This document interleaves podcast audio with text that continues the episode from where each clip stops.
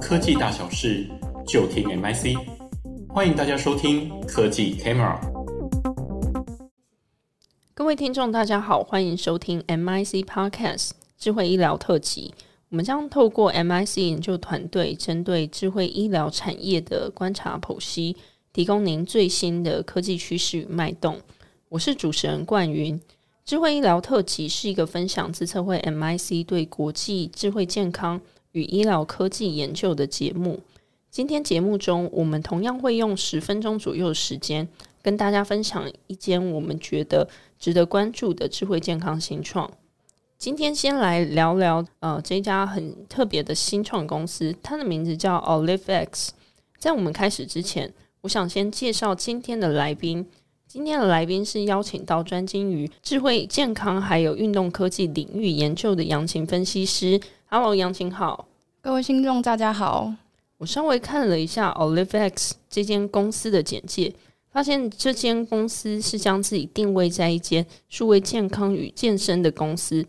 那提到运动，不知道大家是否有跟我一样类似的经验？像我平时呃主要的运动可能是骑脚踏车。但是在呃先前疫情比较严重的时候，我还买了一台室内的家用健身的脚踏车。但是疫情之后，我其实还是比较喜欢在室外骑脚踏车，所以呃目前那一台呃室内脚踏车就被我当衣架来使用。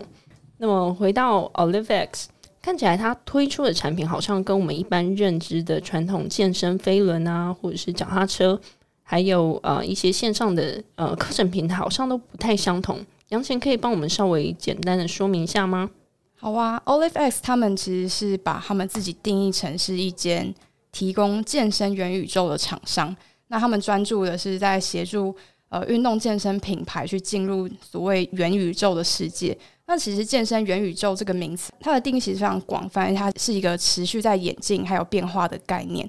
那不仅仅是我们在一个特定的空间去使用 AR 或 VR 的装置来进行运动或健身，而是在实体和数位融合之中多了一个经济生态系这样子的一个概念。这个概念听起来非常新颖。杨晴可以再用简单的几句话来帮我们听众说说看，什么是健身元宇宙的经济生态系呢？好的，那经济生态系它其实是一种。呃，激励大家可以持续去健身的这样的一个红利机制。那有在关注元宇宙或者是加密货币的朋友，可能会知道 “play to earn” 这种边玩边赚的概念。那只是在健身元宇宙，它会是换成 “move to earn”，也就是边动边赚这样子的方式。举例来说，当使用者在健身元宇宙的数位分身在里面走了两百步，那他就可以因为这样子获得两个代币。那接着他就可以拿着这两枚代币在元宇宙的其他商店去帮自己的数位分身买一些运动袜，形成在数位世界的一个穿衣风格，进而去展现他自己的一个多元的样貌。这样子，是的，谢谢杨晴，呃，提供我们在这个健身元宇宙经济生态系的一个初步的想象。那么切回到今天的主题，可不可以请杨晴也向我们听众来说明一下这间 OliveX 新创的背景呢？好的。那这边我先跟各位听众分享一下，OliveX 它的创办背景其实相当的有趣。它的创办人是一位香港人，他跟多数创立智慧健身公司的创办人一样，他也是从小就非常喜欢运动跟健身。但比较不同的是，他其实一开始并没有想要往健身元宇宙或者是呃跟加密货币结合这样的发展方向去开创他这间公司。他其实，在创业初期，他投入的是。呃，健康、健身还有运动的手机应用程式的开发。那他其实，在二零一七年的时候是获得香港政府的补助，那他就开发了一款结合 AI 技术的智慧健身镜，那他才去成立 OliveX 这间公司。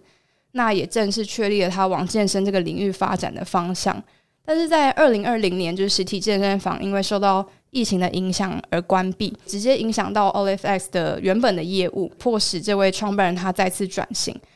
那这一次，这位创办人他就注意到了加密货币领域的发展，那就决定着手建构他所谓的健身元宇宙这件事情。虽然就是刚提到，就是转往健身元宇宙的发展是在比较近期才确定了一个方向，但它的这个健身元宇宙并非是从零开始打造的。那包括早期开发的许多健身的应用程式，也都被纳入到这个创办人的这个 OliveX 的健身元宇宙生态系里面。哦，原来如此。那么 OliveX 推出的这种健身元宇宙的环境有哪些主要的产品或者是服务呢？OliveX 的主要的产品跟服务，其中呃最主要的一个就是它的健身游戏软体。那目前他们平台总共有推出四款游戏，另外一项的主要的产品是他们在二零二一年的时候有基于以太坊这个平台所自己发行一个叫做 DOS 的原生代币。那这个 DOS 在他们健身元宇宙生态系里面，主要用来交易的一个交易的货币。那你可以拿着这个 DOS 来买 NFT，或者是解锁游戏的关卡，或者是任务，然后甚至你可以就是加入特殊的活动。那这个 DOS 代币它其实是可以在三个不同的加密货币交易平台上去进行交易的。嗯，听起来这个 Olivia's 的主要产品或者是服务，主要就是包含健身游戏软体和原生代币 DOS 这两个，对吗？那可以请杨晴帮我们举一两个例子，说明一下它的健身游戏大概是怎么样运作呢？好。呃，在他目前发布的主要的四款的健身游戏里面，有一个叫做 Dashland Runner and Rider。那它号称是全球第一款应用 Move to Earn 概念的游戏。这款游戏它的情境是设定在未来的二二七二年，它是假定说世界它是受到一个太阳风暴而毁灭，那留下一个全部都是沙漠的世界。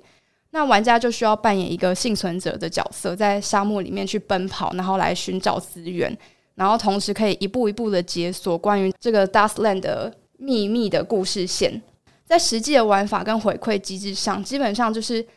当玩家在现实生活中进行跑步或是骑脚踏车这样子的活动的时候，它会联动同步到玩家在游戏里的虚拟角色，那去帮助玩家完成任务。那完成任务的时候，玩家就可以获得 DOS 这样子的代币作为奖励。那在这个机制里面，就是。目前感测玩家活动的一个主要的方式或者是媒介，其实主要还是透过手机，或者是像是呃智慧的室内健身脚踏车。所以如果你想要玩 Runner 的版本，你就需要在手机里面先下载它的游戏 APP，然后同时要开启你的定位模式。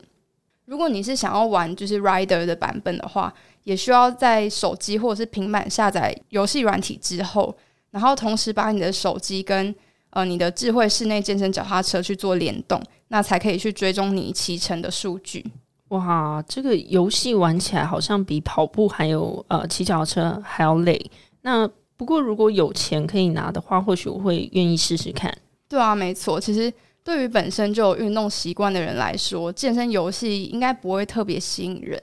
但是对于像我这种很懒惰的人，就是要逼我运动，除非有朋友请了我要陪他去，或者是。运动有钱拿，我可能才会愿意动起来。那这个其实也是点出一个很有趣的面向，是自从疫情期间，应该大家都还记得有吹起一股居家健身的风气。那可以看到，不管是全球还是台湾，运动健身的风气其实都是越来越旺盛的。那在大家对于健康意识越来越高的情境下去推动健身这样的需求，那健身相关的软体就是跟硬体的服务都是不断出现的，像是。大家应该还有印象的是，像 Peloton 的健身车，或者是 Apple Fitness，然后健身手表、健身游戏等等。其实大多数锁定健身消费者的这些业者都会疑惑说，到底健身的消费者他的需求是讲求运动的效率跟效果，还是要需要有人教他呢？还是他是讲求社交性，还是要好玩？诶，对耶，就是不同的消费者运动。或者是健身的动机，好像都是有差异的哦。对啊，从我们刚刚聊天的内容就可以呃初步发现说，健身消费者他大致上可以分成两群。那针对原本就没有健身习惯，但是有意愿的人，呃，你去提供他像是社交性、娱乐性或者是金钱回馈这样子的诱因，就会是在设计产品跟服务的时候特别需要去注意的面向。哦。那就跟存钱一样，健身需求可能也是需要有足够的动机或者是诱因才能够触发的。对啊，像我身边有些朋友，他们天生就是很爱钱，很爱投资。有些人就觉得投资很麻烦，但是又想要存钱。那有些人可能觉得当月光族也没差。那运动健身它其实也是一样的逻辑，就是有的人他一天不动，他就觉得浑身不对劲，很痛苦。那有的人他知道自己该运动，但是又没有动力。那也有些人他根本就没有想过要运动。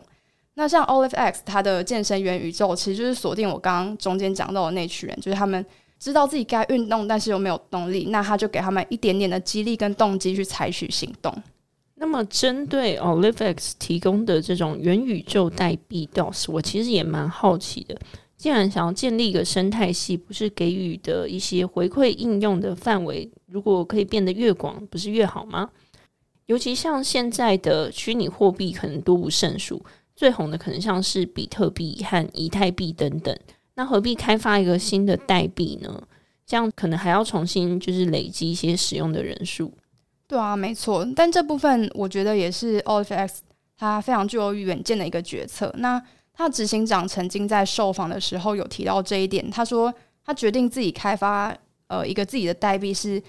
目的是去维持他自己生态系的经济平衡。简单来说，他就是不希望他的代币。去沦为投资炒作的工具，然后回归到它的应用本身。那稳定的呃代币的价格，以长期而言，也会对他们跟其他品牌的合作，或者是拓展他们的生态系是非常有帮助的。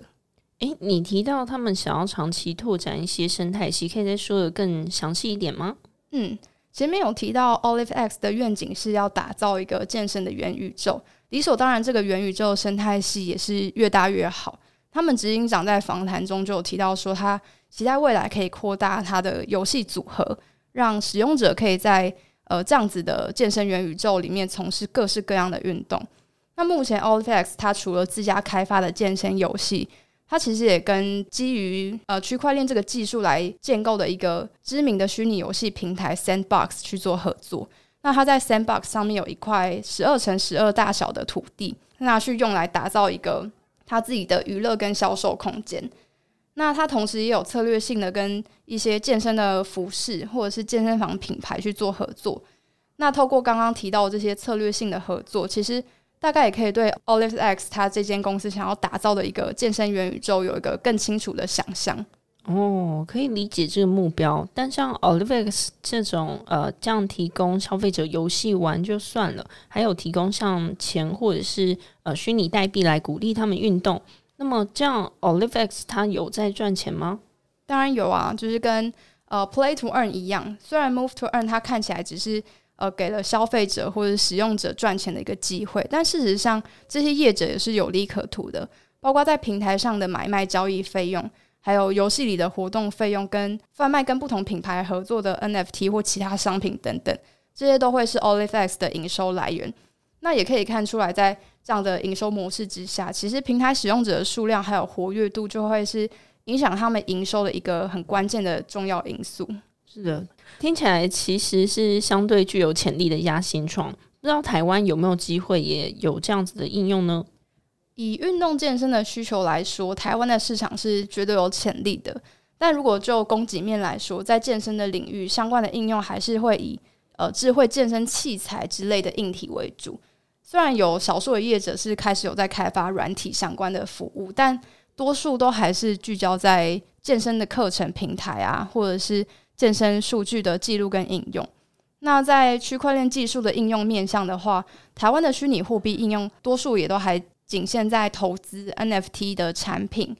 那 NFT 的产品它也都比较多是以艺术或者是单纯的游戏为主。